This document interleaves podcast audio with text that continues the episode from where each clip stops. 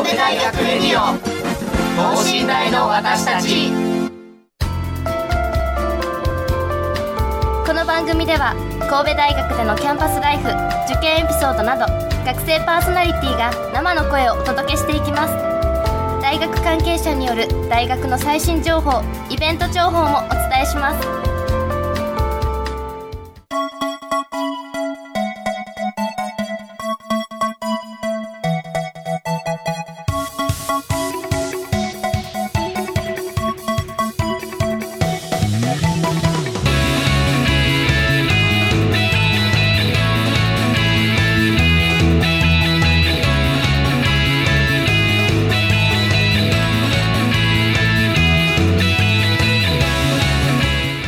んこんばんは。国際人間科学部4年の中川萌香です。海洋政策科学部2年の佐伯美希子です。国際人間科学部3年生の宮川亮太郎です。よろしくお願いいたします。はいお願いします。お願いします。普段はまあいろんなゲストの方をお迎えしていろんなお話を聞いているこの寝台ラジオなんですが、えー今日はパーソナリティの3人中川と佐伯さんそして宮川さんと3人でやっていきたいと思っております、えー宮川くんお帰りなさい。はいということでカナダから9月の頭からなので3ヶ月半ほど、えー留学をしておりまして帰ってまいりました。ねえ留学後初登場ということで、まあ、カナダ帰りの宮川くんそして正幸さんと一緒にいろんな話をしていきたいなと思っています、はい。えさて今日3人がいる、まあ、理由でもあるんですが今週は放送200回記念パーソナリトークをテーマにお送りいたします2016年9月に放送を開始したこの神戸大学ラジオなんですがついに放送200回を迎えました。拍手。よっ。今掛け声が上がりましたが、えーそれを記念してですね今日はパーソナリティがこれまでを振り返ってさまざまなトークを繰り広げたいと思っております、えー皆様最後までどうぞお付き合いください。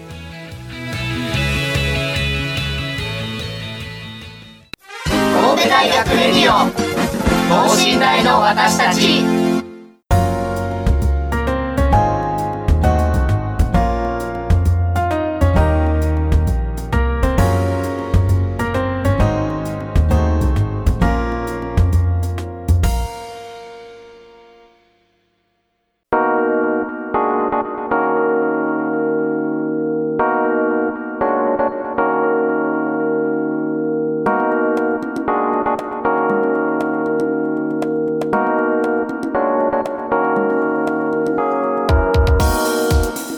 あ改めまして今日は放送200回記念パーソナリートークをテーマにお送りしていきます。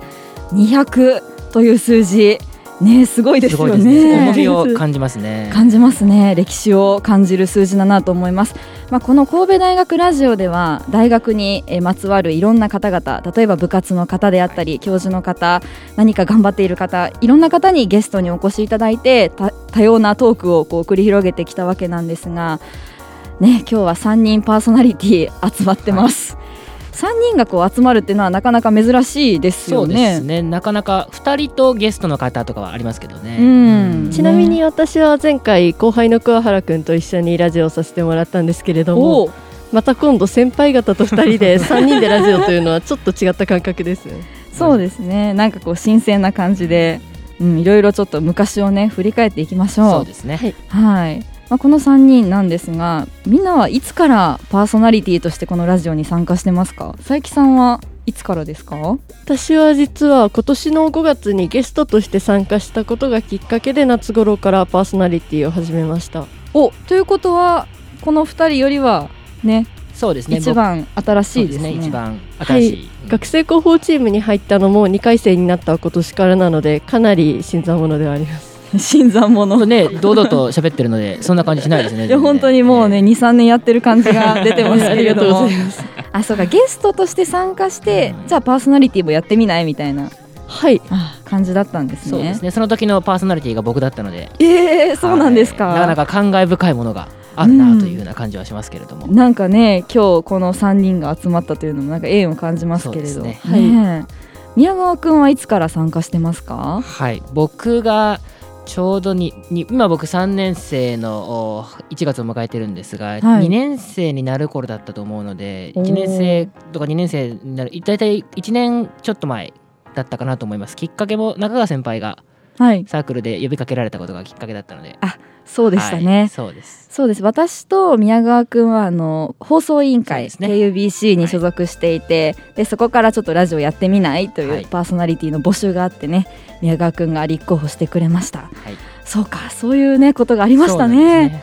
なんです懐かしいですね。懐かしいですね。ずいぶん前に感じますよねもうね。感じますね、で私はというと、えっと、2年生の秋頃から、はいあのラジオに参加させていただいているのでまあ2年くらいうんですかねそうですねはい、お世話になってます。もう最初はもう本当にたどたどしくて、もう聞くのも恥ずかしいぐらいなんですけど。という感じで、みんなさまざまなきっかけがあって、このラジオに集ったという感じですね。と、ちょっと聞いてみたいのが、初パーソナリティの回、これ覚えてますか？どうですか？私は覚えています宮川くんが。僕覚えてないんですよねこれねあらま、表情が伝わらないのがラジオ押村かって感じなんですけど。今目を細めています。はい。すごい思い出してるんですけど。出てこないですねなかなか、そうか、まあね、まあぬるっとこう。えーぬるっときちゃった感じうなので、ん、まあ、うまく雰囲気にこうはまっていったっていう言い方もできますよそうね。そういう風に。ね。で佐伯さんはじゃあちょっと覚えてるってことなんですけど最初はどんな回でしたか？最初があの演劇の方に取材するということでほう。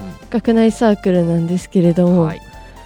あのその時に私が初めて一人でパーソナリティをした回でしてえー、実はあの学生広報チームであのパーソナリティ補佐のような形でその前に1回入ってはいたんですけれども、ほとんど喋ることなうん。く見学のような形になってしまって初めてお話を回したのがその回になりますね。わあすごいですね。ね。いきなり、いきなりどうでした、ま、回すってあんまりこうね今までにないじゃないですか。どうでした？感覚としていやあの学生広報チームとか高校時代入っていた新聞部とかでも取材はよくしていたんですけれどもおーあの間を作らないようにだったとそうですうねん。あまりにも喋らないと放送事故になってしまうしはい。でもあの30分という中でいかに自分の聞きたいことだったり、まあ、聞いてくださってる方に伝えたいことっていうのをどう引き出すかっていうのは結構難しかったですね。難しいですよ。ね。ねえ。宮川くんもやっててやっぱり難しさ感じますよね。そうですね。特にこう、まあ、ラジオということなのでで一発撮りが結構僕らのラジオはこう喋ってるものをそのままっていう風なことが非常に多いので、うん。そうなるとすごく緊張されていらっしゃるゲストの方も多いですよね。そうですね。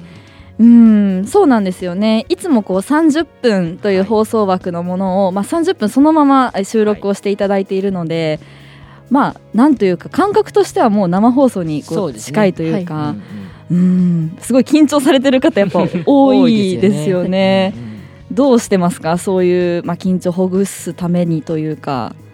そうですね。そういう時はまあなるべくこう僕から話しかけたりですとかもちろん共通の趣味が見つかればより良いっていう風なところで、そうですよね、はい、そこでこう話が広がっていけばリラックスして言いたいことも引き出せるのかなと思うので、うん確かに確かに、やっぱこの収録の前の事前の会話って結構大事ですね。ですよね。うん。いやーそうです。本当にこう難しいなと思いながら、うん。まあ、今もそうですけれど。そうですね。はいうん、でも楽しくやっているなという感じがありますね。私のまあ話になっちゃいますけど、私が一番最初にやったのがその2年生の秋頃。はい、で一番最初に農学部の川端先生という方にお越しいただいていきなり先生インタビューからす。ごいですね。そうなんですよ。教授に話を聞くっていうところでもうがハードルがもうガンって上がっちゃったんですよね。でめちゃめちゃ緊張してもうなんか本当にもうカチコチなんですよ。はい、なんとかですか？みたいな。ででは次はみたいな感じでもうなんか本当に冷や汗かきながらやりましたけれどまあ今となってはいい思い出かなってうんうん思いますね、うんそうです。まあみんなそんなねいろんな回を経てきました、そうですね。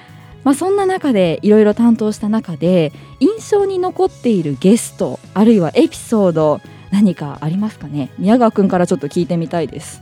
そうですね。印象に残っているというと、まあ、先ほどもね佐伯さんが僕のあのパーソナリティの会がきっかけで、えー、と佐伯さん自身もパーソナリティになられたっていうふうなところで、はい。そこも非常に印象に残っていますしあとそうですね印象に残っている回というとあの先ほ後ほど少しお話もしますけど受験生の応援のエピソードなんかは自分の経験をこう、多くの人に話すっていう機会があまりない経験だったので、ねそこをこう皆さんに話してな少しでも役に立てばという思いでやっていたので、うん。そこはすごく面白いなと思いながら話していました。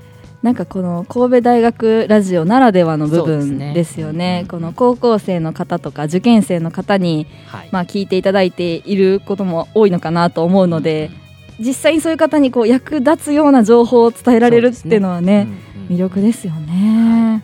うん佐伯さんはどうですか？印象に残っている回などはありますか？いやそれがあの宮川さんにパーソナリティ担当していただいた回なんですけれどもお。私が初めてゲストとして出演したのがあのクラシックギター部の部員としてでして、うんうんあのその時にあの先ほどもおっしゃってたんですけれども宮川さんが緊張をほぐすコツとして同じ趣味とかを見つけるっていうお話で、うん。はいたまたまあの宮川さんがオープニングトークであのミスターチルドレンのお話をされていて それに私のクラシックギター部の先輩もすごくミスチルのファンで、えー。あのライブに行ったという話で、はかなり盛り上がりましてそこで緊張がほぐれたんじゃないかと思いましてやっぱりその時の宮川さんのトークの回し方だったりとかを見てあこういう風にラジオを大学生でできるんだなと自分もできたら挑戦したいなと思いましたね。おお言われてますよ宮川身君に余るお言葉ですね。ありがとうございます。本当に素晴らしかったです。いやパーソナリティ冥利に尽きるというか、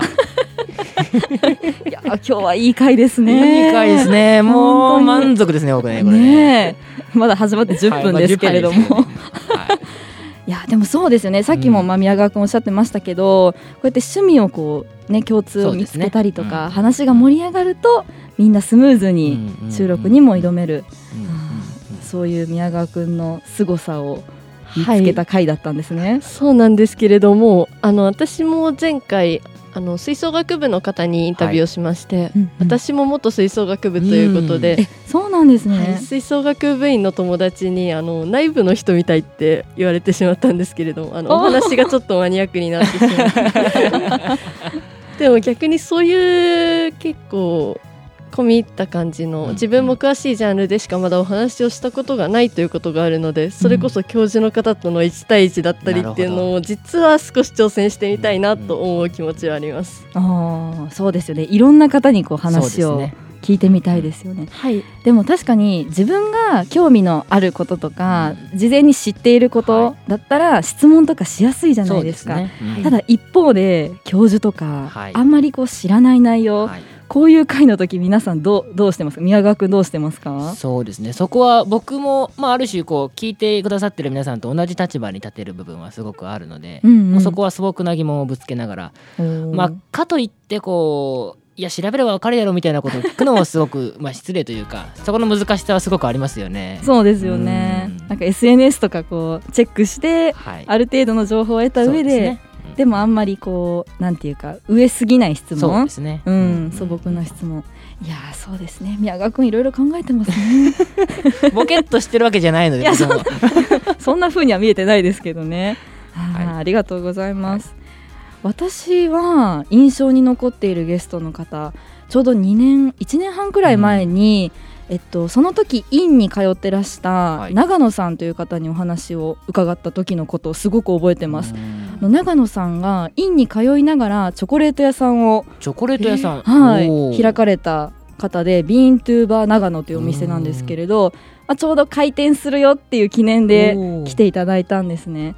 でその時に本当になんかこう一から調べてでカカオからこだわってチョコレートを作るって話をされてて。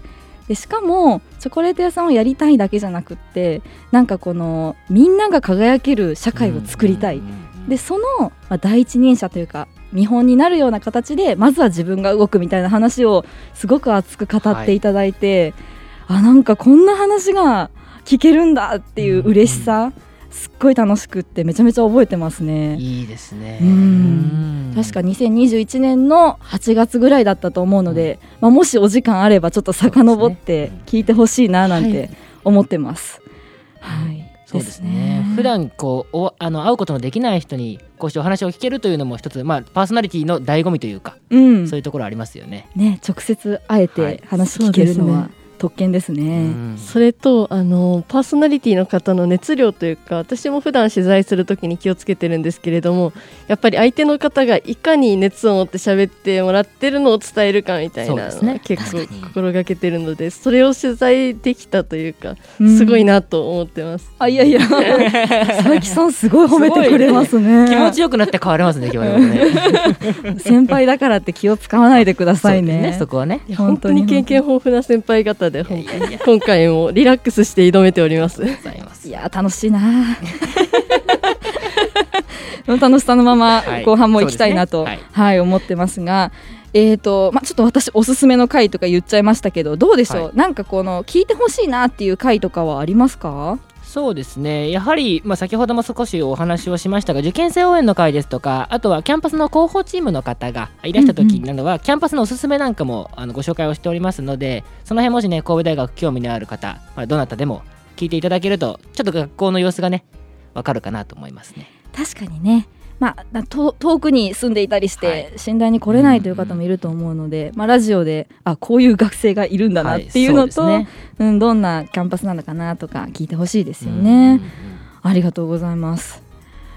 まあね、まあいろいろ聞いてきました。ちょっとあのーまあ前半の話とも被るかもしれないんですけれど、パーソナリティをするとき何を考えてますか？どういうこと考えてやってますか？そうですね。僕はまずまあ先ほどもお伝えをしましたがまずはゲストの方の話を引き出さないことには始まらない部分がすごくあるので、特にこうゲストを招いてお話をする番組でもあるのでそこはまずきちんとゲストの方に言いたいことを言ってもらうのもそうですし、僕らがねこうたどたどしくってないですけどこうあれっていう風な感じで喋ってるとどうしてもゲストの方不安になってしまう部分もあると思うのでそこはま堂々と喋るようにっていうところはすごく心がけてはいます。ちょっとできてるかどうかちょっと自信はないですけども。いやいやもうできてると思いますよ。ですか？めちゃめちゃ。ありがとうございます。今日褒められてばっかりでねありがとうございます本当に。なんか宮川くんのその話し方がすごく流暢で、なんか落語家さんみたいな。そうですか、ね、なんかこのねがオチがついてたりとか よ抑揚のつけ方とかがすごいなと思うんですけど練習とかしてるんですか？練練習ですか？どうなんですかね。昔から結構こんな感じで小さい時から、あのおじさんと喋ってるみたいって親戚に言われちゃったりとかするので。ちょっとわかる気がする、結構中国人とかの友達でもうん、なんか良太郎くんのえ日本語は勉強になるね難しい分いろんな日本語で勉強になるねとかって言われるのでえそれすごくないでちょっすかとどう僕も自身も普通に喋ってるつもりなのでちょっとわからない部分はあるんですけど、あー。はい。なのでまあ自然となったっていうのが答えにはなるんですかね。自然とね。いやーでもなんかいろんなまあ単語がじゃあ使えてるってことですよね。そうなんですかね。そうだとすればすごくまあ一つ嬉しいなとは思うんですけど。勉強になります。いやとんとんでもないです。もんねうん。え佐伯さんはなんかこうどんなこと考えて挑んでますか、一応あの手元に何を聞くかとかのメモはあるんですけれども、あのそれでもし相手に「はい」とか「いいえ」だったり短い答えで答えてもらったりとかしたらそれからどう話を膨らませるかっていうのは、結構頭の中で一瞬でぐるぐる考えなきゃいけないので、うん。それが毎回大変だなと思いながら挑んでいます。うん。めちゃくちゃわかりますわかね。りうん。まあなんかこっちの聞き方ももちろんありますけど なんかねあのーちょっと短い回答になった時に、その後どうやって話を広げようっていうのはなかなか難しいですよね。はいでもその代わりあの返ってきた答えとかがあの今まで私の知らないエピソードだったりとかえこんなことまで聞かせてくれるんだっていう答えが返ってきたらやったってなります。うんうんう。うんんやりがいそこが面白さですよねはいうんですね。やりがい感じますよね。そうですね。ありがとうございます。なんかやってて好きなところとかありますか？好きなところ。好きなところ？好きなところ。まあそうですね、ん。まあ、このラジオのでもいいですし、パーソナリティをすることの、まあ、好きなところでもいいんですけど、うんうん。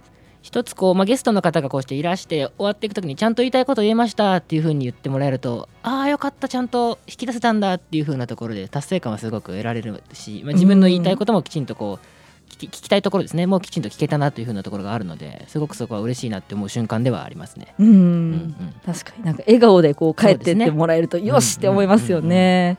佐伯さんどうです？単純にお話が楽しかった時ですかね。おー。まあでもそこが原点ですよねラジオのね、うん。私も普段学生広報チームとかで取材をしながら新しいお話を聞けたり今までお話できなかった人とお話しするとすごく楽しくなるんですよ。うんうん。それがラジオでもできたって。そして聞いてくださってる方にもお届けできるっていうのは本当に楽しいなと思いながら毎回頑張ってますうんなんかね本当にねいろんな人と話すってまあすごい簡単な言葉ですけどなんかいろんなことが詰まってますよね。そうですねうん、その人のバックグラウンドとかやってきたこととかうん勉強になりますよね。なります。ねすごくあこんな見方があるんだっていうところはうん、思いますよね思います。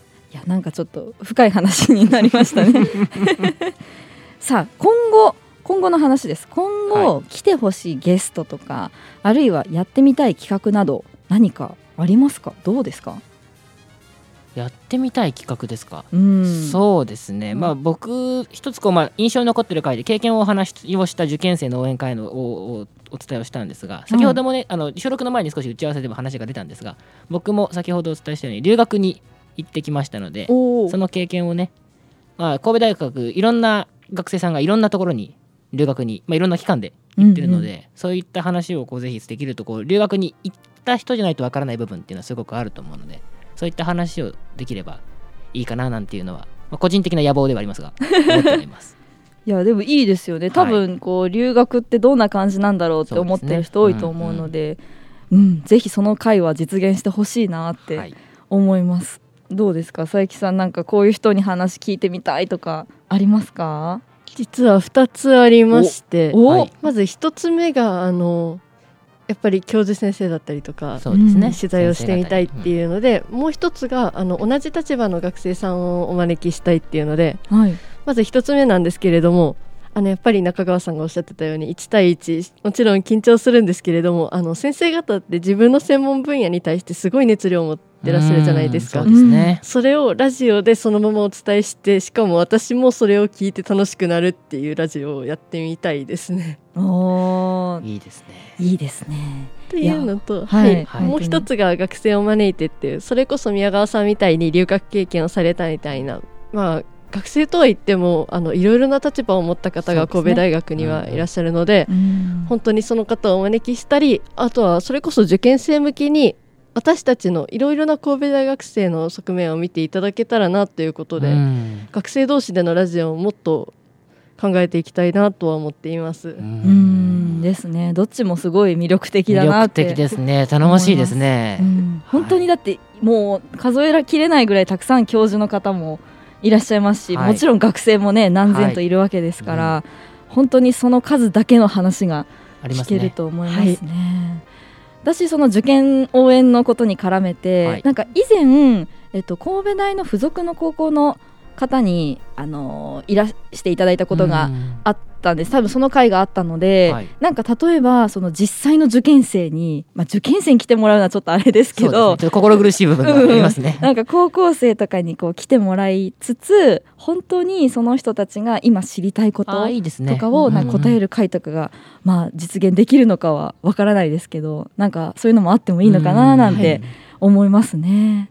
うん。確かにそうですね聞いてる人が何を聞きたいのかっていう部分は僕らもね常に試行錯誤をしながらお伝えをしてますけれどもそれでもやっぱりっていう部分はあるのでぜひそこは実現したら面白いと思いますね。うん。ですね。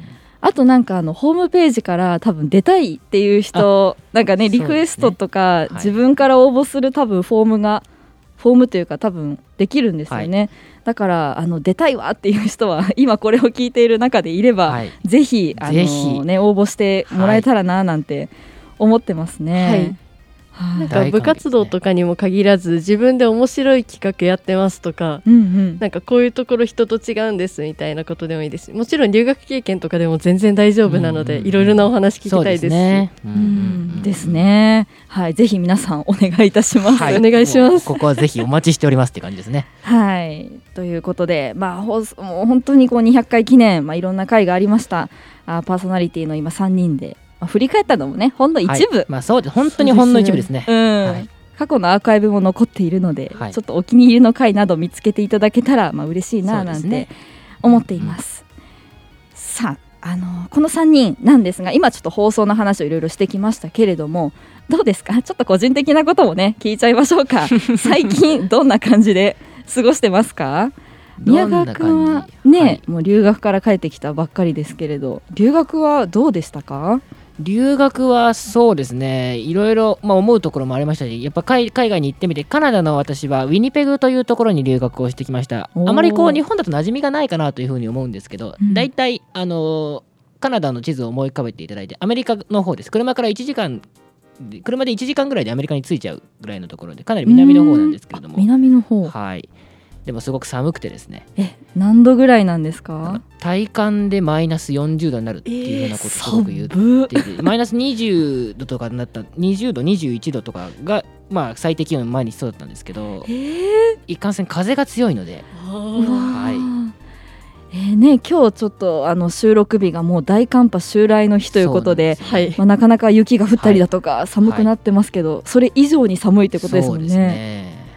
結構なので生まれて初めてうんうんそこまで寒いところで生活するってことがなかったので、うわーいやーもう本当にそこだけでも留学の経験の一つとしてあよかったなっていうふうには、まあ、人生の中でなかなかすごい寒いところで生活することってないと思うので うんそれで一つとってもすごく留学っていうのは楽しいなも楽しいものだなと新鮮なものだなと思います。貴重な経験ですよね。他に何かこう文化の面とか、はい何かびっくりしたこととかはありますか？あの日本に帰ってきてそのギャップにすごく驚いたっていう意味では、うん。あの日本に帰ってきて一番初めに大学に来た時にあの生協の食堂お昼ご飯を食べる食堂がすごく混んでいて大変申し訳ございませんお待たせいたしましたっていうことを言われたんですが、うん。カナダに行くとあもう次どうぞみたいな感じでそれでおしまいなのですごく並んでいたとしてもその辺はあ日本に帰ってきたなって申し訳ございませんが店員の方から店員さんから聞か聞くことがあるっていうのは日本ならではなのかなっていうふうにはすごく思いましたえー、なんかそう日本特有のそうですね。文化はいなんですかね。、はい。や面白いですね。本当にそういうお話たくさん聞かせていただきたいなと。ぜひあの留学の会というのを実現して、そこで存分に話してもらいたいななんてお願いします。思います。ぜひお願いします。うん。佐伯さんどうですか？最近なんかやってますか？私がそれこそ今国家試験についてえ？受けてずっと勉強しておりまして、ね。はい。あのな何の試験ですか？海に関することなんですけれどもあの海洋政策科学部で私2回生になってから自分の専門領域に振り分けられたんですけれどもそれからもう船と海のことについてどんどん詳しく専門を極めていってもノンストップというか大学生活。すごいですね。充実してますね。いや頑張ってください、うん。ね海とかあの船のたテーマの会があればもう佐伯さん、得意ですからぜひお願いしますいやそんこんな感じで、まあ、あの日常も頑張りつつ、はい。大学生活ね 頑張りつつ、このパーソナリティもしっかりと、まあ、これからも頑張っていきたいと思いますので皆様どうぞこれからもお付き合いをよろしくお願いします。お願いします。はい、ということでまだまだ話は聞きたいんですが、えー一旦ここでエンディングに行きたいと思います。神戸大学レディオ等身大の私たち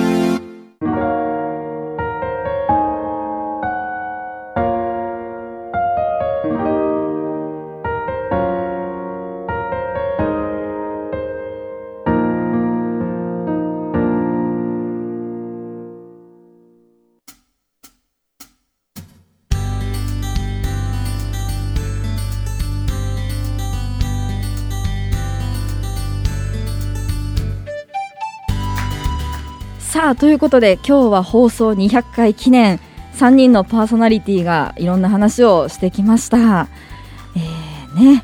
これからもどんどん頑張っていきたいところなんですが、えー、一言ずつもらおうかなとはい。思ってます、えーまずは宮川くんお願いします。はい。久しぶりのラジオ収録参加でしたが楽しいですね。楽しかったです、すごくいろんなお話ができてですねし、え。まあ、パーソナリティをやってすごく褒められたことが今日非常に多かったので 個人的には満足して帰れると思いますしぜひ聞いていた皆さんにも楽しんでいただければと思います。はいありがとうございます。佐伯さんはいかがでしょうか？いや本当に先輩方に支えられて楽しく収録できました。あのこういうゆるい雰囲気でもやっていきますのであのゲストさんだけでなくパーソナリティの方も募集しております、はい。よろしければ興味ある方コンタクトください。そうですね。大事なこと。を 本当に最後に大事なことをねパーソナリティも募集していますさあ私もあの本当にこう2年間ですねいろんな方にお話を聞けて、まあ、話すっていう勉強にもなりましたし楽しいあの時間だったなって思います、うんまあ、まだこれからももう1回2回ぐらいパーソナリティができる機会があるかもしれないですがあの卒業までよろしくお願いしますといった感じです。はい、今日は本当に楽しい回になりました。